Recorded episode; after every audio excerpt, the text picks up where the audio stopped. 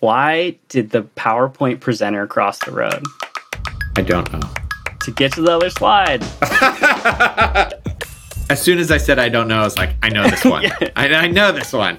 I have another one for you. Uh, what's black and white and red all over? My balance sheet.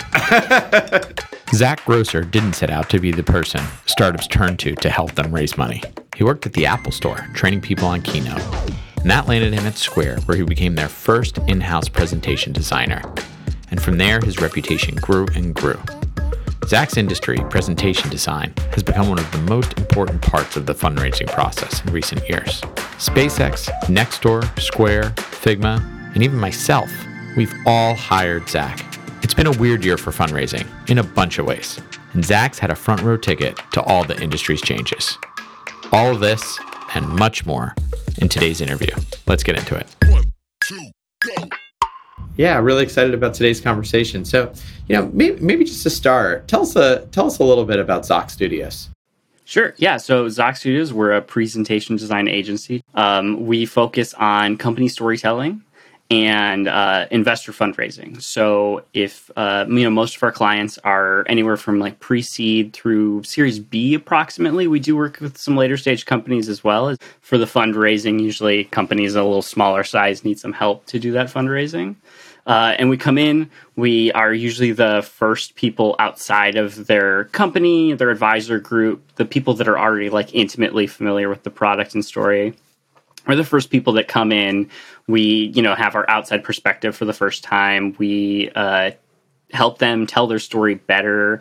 Um, obviously, most founders know how to tell their story really well. But for this specific audience, we work with V Cs all the time and angel investors. So we help them, you know, sort of cater their story a little bit better to the fundraising audience. And then we do presentation design. So we'll start with visual design, either matching their brand guidelines or with a lot of these pre-seed companies, sort of starting from scratch, helping them build their brand with them. And uh, and usually on a short timeline. So, you know, everybody is like, oh, oh, an investor wants to talk to me this week? Okay, and so that's like a lot of the places where we start. Uh, yeah. I, uh, how, when when do you need this? Uh, I, I need this Friday, uh, yeah, next Monday. Exactly. You have had tremendous success, you know, at least in terms of, you know, the companies you've worked with have raised billions of dollars. Um, and I'd love to hear a little bit more about how did you start Zacht Studios? Yeah, so... Um, uh, I have a background in presentation design from, I worked at the Apple store in about ten years ago, and part of my role was teaching Keynote.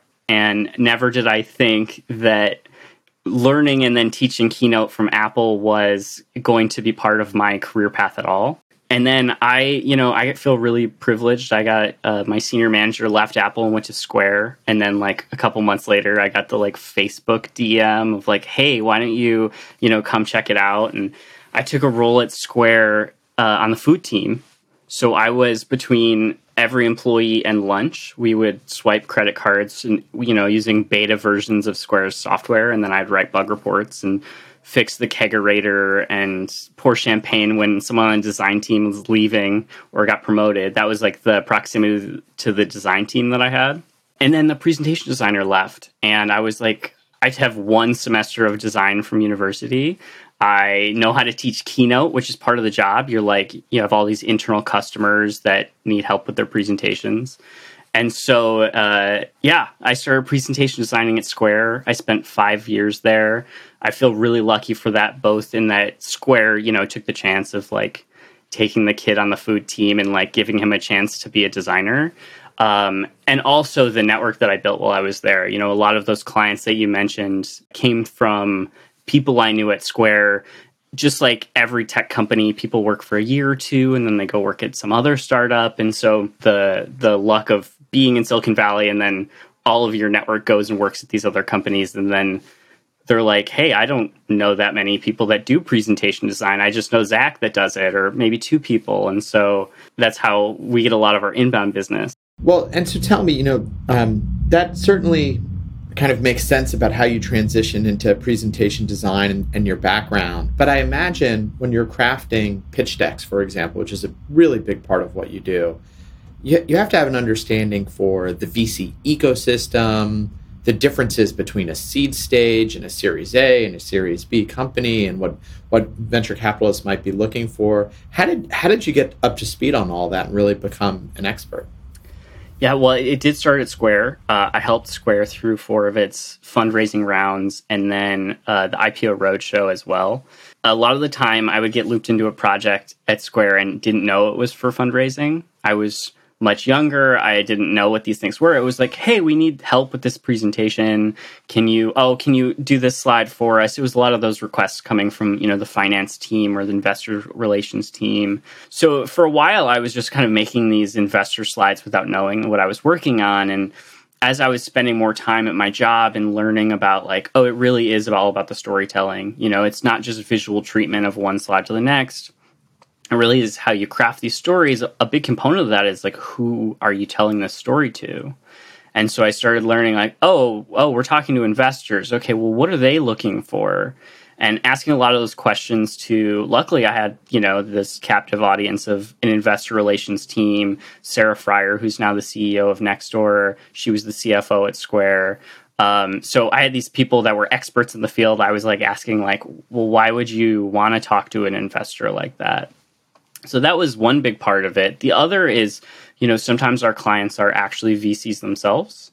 They're either raising a fund and they need to put together a deck to raise a fund, or they're hiring us to help their portfolio companies. And so that's also really nice when you have your clients pretty much telling you what they're looking for when they see these decks come across their desk, and they're seeing hundreds and hundreds a year. So they're exposed to a lot of bad decks too. And so you get, you know, a couple opinionated V Cs to come come through and tell you like what they hate seeing and what they're looking for. It really helps us over time, like build this deep experience of just kind of what our customers' audience wants.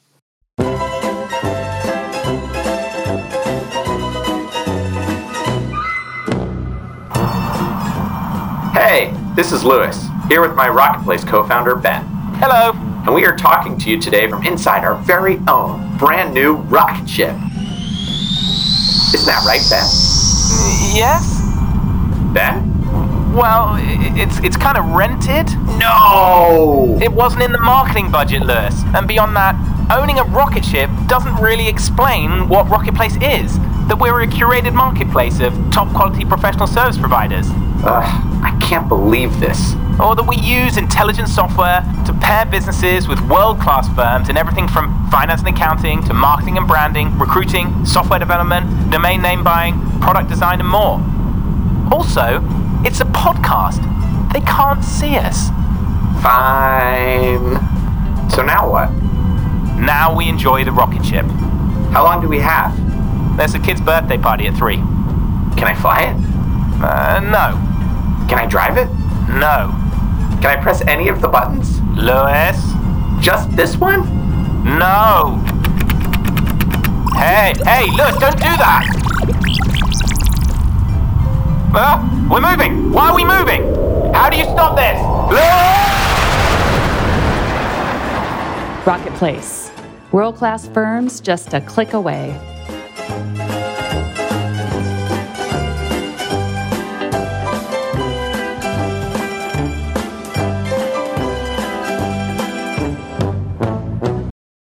Okay, you're at Square, you've worked from, you know, all these fundraisers all the way up through I P O, and I'm thinking to myself, well, how did you go and start your own uh, studio? I mean, was it just kind of out of necessity? You're like, well, we've I P O'd at this point, nothing else to do, I got to go start my own thing, or, or you know, what what was the thinking behind that? Yeah, uh, that's a great question. So the the step kind of in between is I moved to Amsterdam. And that's the reason I left Square. And I also started working at Figma. And if you don't know, Figma is a design tool company based in San Francisco. Oh, sure, of course. But yeah. yeah. Yeah. Just, just in case. um, and so part of that was, you know, to move to Amsterdam. Part of that was trying to figure out how to get a visa here. And, in, you know, there's the Dutch-American Friendship Treaty, which is like a nice, easy way for people that uh, work in many fields, including the tech field, to move to Amsterdam or the Netherlands. And um, so I had to form a company to do that. And my company sponsored my visa. And then Figma, cons- you know, was our only client for a while. And it was just me being the only employee. So, you know, it was a relationship like I worked at Figma. And after about fourteen months, I left Figma to freelance full time. And this was, I had a bunch of inbound requests to do these investor pitch decks from my network. And, uh, you know, it just felt like the right time to just try to do this. And I really expected to do it for like a couple months and then, you know, have to find a job again. So I freelanced for maybe ten months and was just doing sort of the same work that I'm doing now, but on a much smaller scale by myself. And I met Donna, our content director, in Dutch class, and she was working a part-time job, which is very, very common to have part-time work in the Netherlands. And so she was looking for some hours of work, and I was just overwhelmed. I took on way too many clients at the same time and needed help. And so that was really how Zacht Studios started, was uh, by accident, I would say. Um, I never really left with the idea of I'm going to start an agency. But as soon as one person comes on board and you scale up work and then all of a sudden everyone's busy again, then you start bringing on more people. So now we're we're a team of four right now. Can you tell me a little bit more about the field of presentation design? You know, you're talking about all these inbound requests you're getting. You know, I, I guess what I'm hearing, and it's it probably is true, is that, you know, firms need to do this type of work all the time, whether it's fundraising, maybe it's in Uh, maybe you're a public company, you have uh, in ongoing investor presentations. I know you work with, you know, Adobe is a big client. They're a public company. I'm probably, I'm, I'm assuming they were public the whole, you know, you're, they, of course, they were public the whole time. Um, you know, is this, is this the type of field that is kind of dominated by outside agencies or, or companies building big in-house presentation design teams? Um, you know, wh- tell me more about it and where you see it going. Yeah, there's definitely a couple companies that have internal presentation design teams. Most notably is Apple. They sort of have a team dedicated to making and producing their giant keynotes. But for the most part, yeah, I mean, um, companies have, uh, usually every employee has presentation software on their computer, right? And so sometimes you luck out and you've got someone, you know, over here in finance and strategy that's just really good at putting your decks together. Uh, other times you turn to your internal resources of maybe your marketing designers or a communication designer, and it's sort of like another thing that they do. Um, as far as actual presentation designers, I know of about one hundred of them. There's a Slack group I was added to like two years ago. That's there's just about one hundred of us. Um, a lot of them do work at large companies. You know, there's someone that's, you know, producing for some of the bigger known conferences that you hear about that run every year at these large public tech companies. Uh, but outside of that, like, I don't see every company having its own presentation design team in-house. I would love to dive into some of the challenges. And, you know, one challenge I'm trying to think of is, okay, it's like you work for Adobe, Square, Nextdoor, Figma. I mean, gosh, it's almost like, it feels like it'd be easy to produce a presentation for them. They have so much content, their products are beautiful. They already, they have a team of designers that already work for them. Well, one, is that even true? And then two, what if you meet a, you know, you say you work for like V C firms, you know, you must meet firms that like they send you over last year's presentation. It's this awful PowerPoint. How, is that more of a challenge than with the with the the companies like an Adobe or Figma? Or I don't know, you tell me. I think the smaller the company, or if it's individual V Cs and angels, that it's always a time constraint. It's always like, I need this done yesterday, that we really don't have time for it. And those are that's usually what makes the work the hardest. Uh, when you have companies like Adobe, they, they generally have a little bit more long-term planning happening. Just, I'm sure you know, the large companies do. They've got their quarterly planning and their O K Rs or whatever they're doing. So they have like a little bit further look into the future. And that might be a little slower about releasing things. So they can they can plan ahead a little bit. But a V C or or a startup, someone seed round, you know, they have an investor that reaches out to them sometimes. And it's like, I want in on this. Send me your deck. And I think that's probably like the bigger of the challenges that we face. Tell me about some of the challenges in just in st- starting, your own studio. It sounds like you had a lot of good connections from your previous work experience, and you were getting tons of inbound interest, so it didn't, doesn't sound like clients were an issue, but what have been the challenges in, in running your own studio? Uh, yeah, so uh, especially early on was just taking on too much work at the same time, just saying yes to every project that came along. I think the other big challenge is just living in a different country. Um, a lot of our clients are based in the United States, primarily in the Bay Area still. I thought that starting my own business and working by myself, I'd be really good at some of the just running your business things. But doing accounting, when you have to take into consideration, you know, different currencies, uh, different tax rates, depending on where people are based, that's a huge challenge I really didn't expect. And then the time zone differences, too.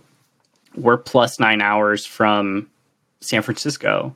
And a lot of my clients are like, I want to get on a call right now. And so that's that's also been a challenge. It's just like time zone slash accounting and communication things that happen of being in a different country than your clients. Hey, do you like our show?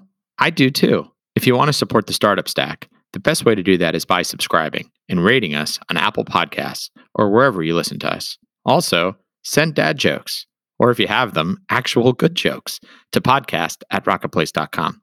Feel free to send us feedback there too.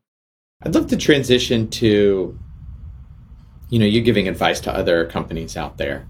Presentation design, uh, pitch deck design is is something that uh, we do get requested on Rocketplace. Um, you know, I, I'm sure that you'd be like, yeah, send them all to me. But I do get know, that. As, yeah. As a company is thinking about maybe going out for their next fundraise, Um, when, you know, what are the types of things, like when would you recommend a company working with a firm like yourself? Um, what are the things that they should be asking when meeting um, agencies like yours uh, in order to evaluate, like, is this really the right fit for, for me and my company? Yeah, that's a good question. I think um, trying to understand a little bit of the industries that they've worked with before. We've we've worked with some industries ac- sort of across the spectrum, healthcare, farm tech, sort of everything you can think of, which has been really nice. I think when we get an inbound request, it's sort of like, do you understand our business? Um, because a lot of the times with early stage companies, they're still trying to learn how to tell their story. Again, something that we work with, and being able to really understand the work that is being pitched is really important, because your presentation designer has to sort of understand the story to make it all come together. And so during that initial inbound conversation, it's like, this is what we do. Does that make sense to you? Is probably like a really great starting place. Are there things that you wish that companies knew maybe before they uh, contact you or, or work with you? Like, they're just like, we do this, but not this, or there's common misconceptions. I mean, I would come back to the timing thing. A lot of people just think, I can put together a PowerPoint deck in a week. Why can't you do that? You specialize in this. You should be able to do that. But it, it's sort of like putting together a really good pitch should take time. And you really well, want. So, what type of time do you recommend? How how how far in advance should they be, should companies be working on this? I always say the more the better, but I would I would say yeah. Like for me personally, I like more than two weeks. Anything above that is really nice, but anything less than two weeks, you really always end up going over two weeks anyway. You're like, hey, our first conversation with our V C is in a week and a half. It's like, great, we can get you something done by then. But always it's like they finish it and then they want to add a couple more slides after they've had yeah. that initial conversation. Yeah. So, yeah. There's, there's kind of that iteration of like making it better, tweaking the story. Yeah, of course. That makes that makes sense. And and I think that one thing that we get a lot is a lot of V Cs always feel like they want to give something when they don't give money. So when they're like, oh, sorry, we're not going to, you know, invest, they want to share their thoughts on the deck. So they always are like, well, you know, I'm, I'm sorry, we're not going to move forward, but you should add a slide on this. And so that's part of the process, too, is the deck really, like you said, is iterative after after it's done. It's not really done. Can you can you give us an example of a client you had that, you know, might have been particularly challenging, but ultimately, you know, what that challenge was, how you worked through it, and, and how you're, you know, really proud of of that outcome? Yeah, I mean, this might sound like an obvious one of like, who can you think of that's a challenging personality? But I worked with Elon Musk on a SpaceX presentation, and I can't really... I, I, I'm so, despite whatever challenges of his personality, I got to tell you, I'm so jealous, right? That sounds awesome. Um, yeah. yeah, it uh, it's... Uh, he's he's a very interesting person, and um, I he's... he's very demanding. As you can imagine from just his public persona, he has very high expectations for the people he works with. So uh, it was always like the best work you can pull off as quickly as possible, available all the time. It was just like very high paced. What you would expect him to be like is he is like that. He's very intense and really has high standards. So um, it was a very challenging project, but the result was awesome. And and so and this could be more general. Um, how do you measure success when you're working with clients? I mean, is it just dollars raised, or or how do you think about success? So the most important part of a presentation, uh, aside from like the story, but as like a concrete deliverable, is that the person presenting it feels confident. It's really what you're doing is building something that someone can be confident talking in front of. A little bit different now that most of these pitches are happening over Zoom, but you know, the person has to feel confident. So for us, it's like the founder or C E O or founding team member that is giving these pitches is really happy with the deck. They're like, great, this is exactly what I'm looking for. So, and that's one of those elements that makes it kind of fun is you're not just building a deck off, here's the story and here's the visual design, it's done. It's also like, it, is this this person's style of storytelling? And so we have to like explore that a little bit too as we're exploring the company. You know, I, di- I, I didn't even realize that. So are you, I mean, of course it makes sense now that you say it. And I'm wondering, are you also working with the founders? It's like, okay, here's the presentation. Now think about, you know, work work on this for a day, and I want you to come back to me and pitch it to me. And are you are you then giving feedback to, is it a whole, is it kind of the full service process, or is it just deck design? I would say like probably ninety percent of the time we're doing the story and deck design. We do help coach a little bit, and along the way, even if they haven't asked us to, you know, like, hey, let's do a pitch practice together, you know, we'll be implying a little bit of like, oh, I really imagine you talking about this when you have this slide up, and some of those like tips that we can give, we just sneak them in as sort of like, this is just good practice. um yeah yeah I think it it's it's definitely like one of those things where if someone came to us and they're like, I just need help saying this confidently, we're there. But as you know, most C E Os or founders kind of feel like they have it down and are very confident oh, with yeah. their we, own skills. We love to hear ourselves talk. Yeah. Yeah. That's why we all have podcasts. It's true. Okay. I, you know, I'd love to kind of move on to the trends you're seeing. You know, we've obviously seen an enormous shift to remote. You know, uh, you, your company's been remote the whole time. Um, but like, you know, what, What shifts have you seen in presentation design, you know, since you've started this? And then and then even in just like the last, you know, twenty twenty-one, how's twenty twenty-one different than twenty twenty? I mean, what what are you seeing out there? What's changing? Yeah, a, a ton of stuff, actually. So just general good practice advice, pandemic or not, uh, was to have maybe two presentations. One that's a little bit more content dense, that is the leave behind or the send ahead, and one that's a little bit more visual focused, that's the one you stand in front of and present. Now, a lot of these conversations are no longer happening in person. And so as we move to Zoom, I feel like that advice is still pretty good. You don't want someone reading your slide instead of listening to you.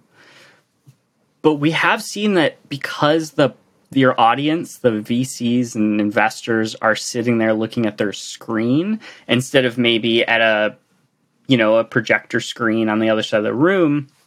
The design has shifted a little bit. We can go a little bit smaller in font size. We can stick a couple more things in there. Um, we've started experimenting with taking the same deck and using it. Well, and that's that's sort of like a consequence of timeline. Like I said, it's ideal to have two presentations, but that does take more time. So there's always that compromise presentation that's, it's a little bit more content dense than it should be, but it's also not too content dense. So we've started integrating that idea and doing like a, a one pager at the beginning of the deck that isn't presented to, but when the person receives the P D F, it's in there and has that summary, that really dense information slide. Um, from twenty twenty to twenty twenty-one, well, first off, the pandemic, I, I'm sure you've heard this a lot with a lot of people that you've talked to. At the end of March through May, sort of all the work dried up. We had all these great projects, and then literally for all of April and May, we just had Nextdoor, which is one of our clients. We're super, super lucky to have them. We do um, non-fundraise projects with them, you know, sort of support them as they have offices all over the world. They need some design help in the Netherlands. You know, we're based here. So, and let's hit the pause button just for one second. I mean, were you thinking to yourself, oh my gosh, you know, we focus on the fundraising process and no one's fundraising anymore. You know, yeah. What are we going to do for a business? Did you, did you consider furloughing people, or how did, how did you deal with, deal with that? Yeah, there was a lot of panic. I had just brought on team members. So January last year was the first person on my team. By the pandemic, I had two people already. I know, and I was seeing my friends on Twitter, uh, people in the United States, the employment, unemployment rate was skyrocketing. I was like, I can't be one of those people that like ruins someone's life at the beginning of a pandemic. So I was like, do whatever you can not to have to lay off people.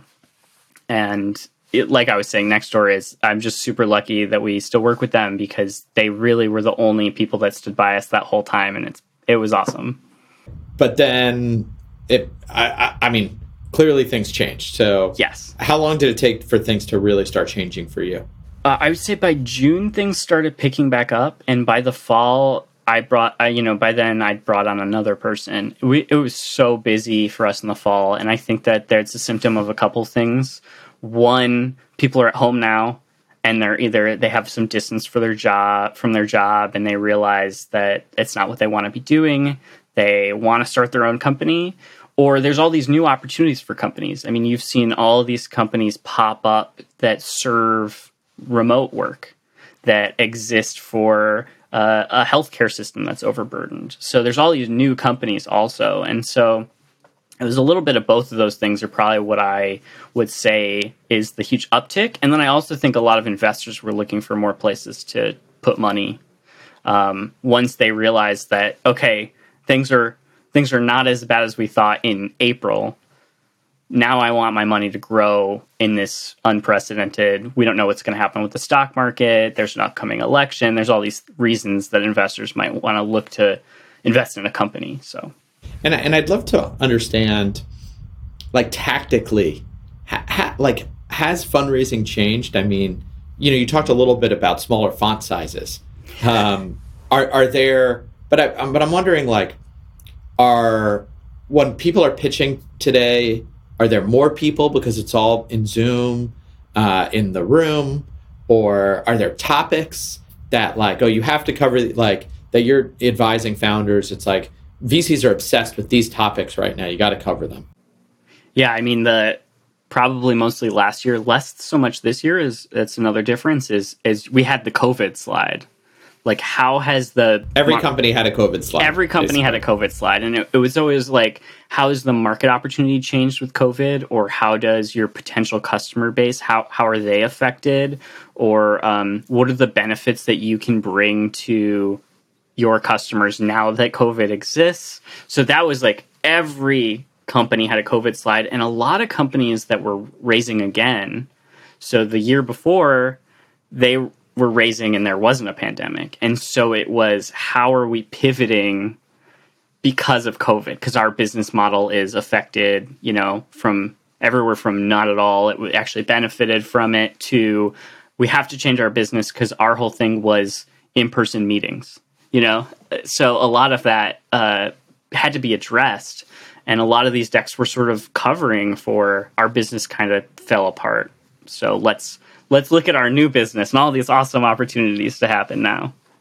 And is, is the COVID slide still standard, or have we kind of moved away from the COVID slide? We've completely moved on from the COVID slide, unless okay. it's a health... When did we get when did we get rid of it? I'm just wondering.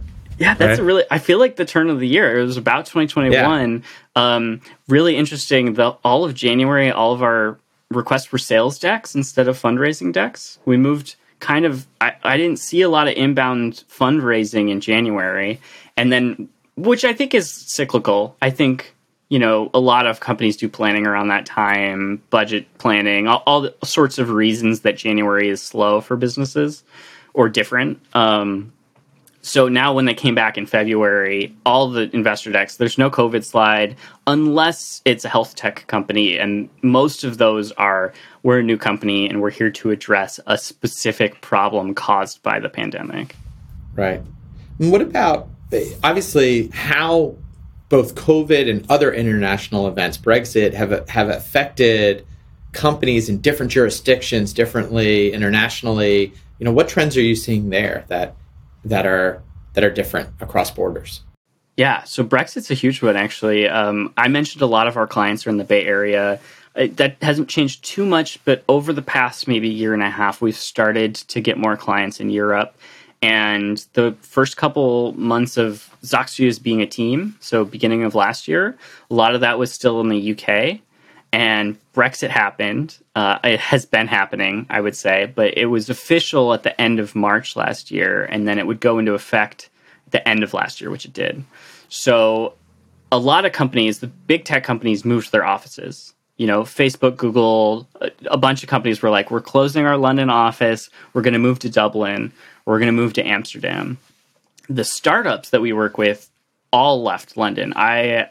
I know there are still startups in London, but so many less, a lot more in Berlin, uh, Amsterdam, obviously, but not too many of the Amsterdam ones we're working with are the ones that left the U K, but a ton went to Berlin. So we've started working with a lot of German companies um, that were from London, that were working there before Brexit. And, and it's been harder to work with any British company now that Brexit's been of- official, because the Dutch government like sent me a letter that I had to translate that's like, hey, we believe you've worked with the U K before. Here's a list of things you need to think about before you do it again.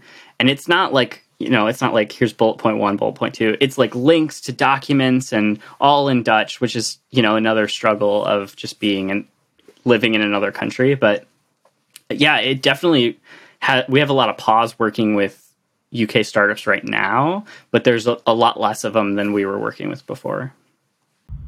I'm wondering if, like, you know, what's the new trend? The thing that you're seeing right now um, that V Cs are asking about, your your clients are coming to you maybe as you're iterating through fun, the fundraising process.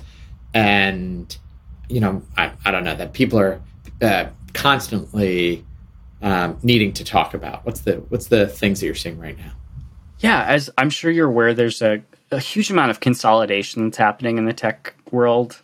Facebook, Google, Apple, Microsoft, they're just buying up companies. And, and that really hasn't changed. But a big thing that V Cs are asking our customers are like, what is to stop Amazon from throwing a billion dollars at this and destroying your business in a quarter? Like, w- what's defensible about your business um, that... that makes you so that if Google's competing, you'll be fine. Um, so that's a huge one. And that's something that V Cs, I think, have paid attention to for a long time. Uh, even from like the early two thousands, there's there was a lot of this like conglomeration of of businesses. But um, but yeah, definitely right now, it's like, what what's to stop these companies from doing it? Because as you know, it's just happening all the time right now of Microsoft being like, oh, we can do that. Speaking of acquisitions, right? Um, do you have a, do clients come to you and say, oh, we need a, we need a acquisition um, deck? Is that a I thing? I feel like my suspicions are I've worked on a couple, but they never, acquisitions are usually so secretive, even more so than fundraising, that a lot of times they disguise them, and I'll find out, you know, Got six it. months later, I'll be like, oh, it's a fun, it's a fundraising deck. Yeah, exactly. Secret, se- yeah, but they they can't even tell, they can't even tell you, right? Yeah, that's probably true. That's actually, they're super secretive. Um, okay, you know, last question. if you could, yourself could go back and give yourself some advice, you know, before you started Zacht Studios, what what would be the advice you gave yourself? Yeah, this is a great question. One, I would be more thoughtful about branding my own company. I was doing paperwork. Speak, speaking of branding, we have to talk about what what is, is Zacht Studios. Is it just named after you, or what is what does Zacht Studios mean? Yeah, so I I never personally really like businesses named after the owner, and uh, I just happened to have done it because when I was forming a company to, you know, on paper sponsor my visa, and then I could work for Figma. I was like, okay, I just need to fill this in. And they're like, it just can't be a company that already exists in the Netherlands. So it can be anything. And the Dutch word for soft is zacht, and it's Z A C H T. My name is Zach, Z A C H. And I was like, oh, that's kind of like a bilingual pun. I checked with a couple of Dutch friends, like, is this is this weird? Is it funny? Zacht Studios kind of like sounds okay. So it was really just for paperwork, and I was like, ah, it's clever, haha. And now it's the identity of my agency, and other people work at that company, and so I would probably be more thoughtful about that. Um, I'm not. A, I like it. But oh, no. Thank you. Yes, yeah, I'm not at the stage where it's like we need to change it. So I think it's fine. Um, and then I would, I, you know, I mentioned like accounting. I think I'd also be more thoughtful of the accounting firm that I hire. Uh, one that specializes in multinational business. I send invoices to several different countries, and doing the paperwork on that is complicated. And yeah, I think I'd be more intentional also of like just working with an accountant that that's what they do already. I mean, shameless Rocketplace plug. We help firms find uh, accountants and accounting firms that do all sorts of things like that and deal with international bookkeeping and taxes uh, all the time. So to all the listeners out there, if you're looking for an accounting firm, uh, check out Rocketplace. But awesome, Zach. Um, you know, thank you so much for joining us. And yeah, this was great. I'm, it was really interesting hearing about the fundraising process and your studio and, and how it's all come together. Thank you so much for joining us today. Thanks so much for inviting me on the show. And it was a great ad placement that you snuck in there. Yeah, exactly. For more on our conversation today, visit w w w dot rocketplace dot com slash podcast. We upload a new episode every week. So if you haven't yet, make sure to subscribe to the Startup Stack in Apple Podcasts, Spotify, or wherever you listen to them. Thanks again for joining us. See you next week. The Startup Stack. Written and edited by Hannah Levy, produced by Leah Jackson.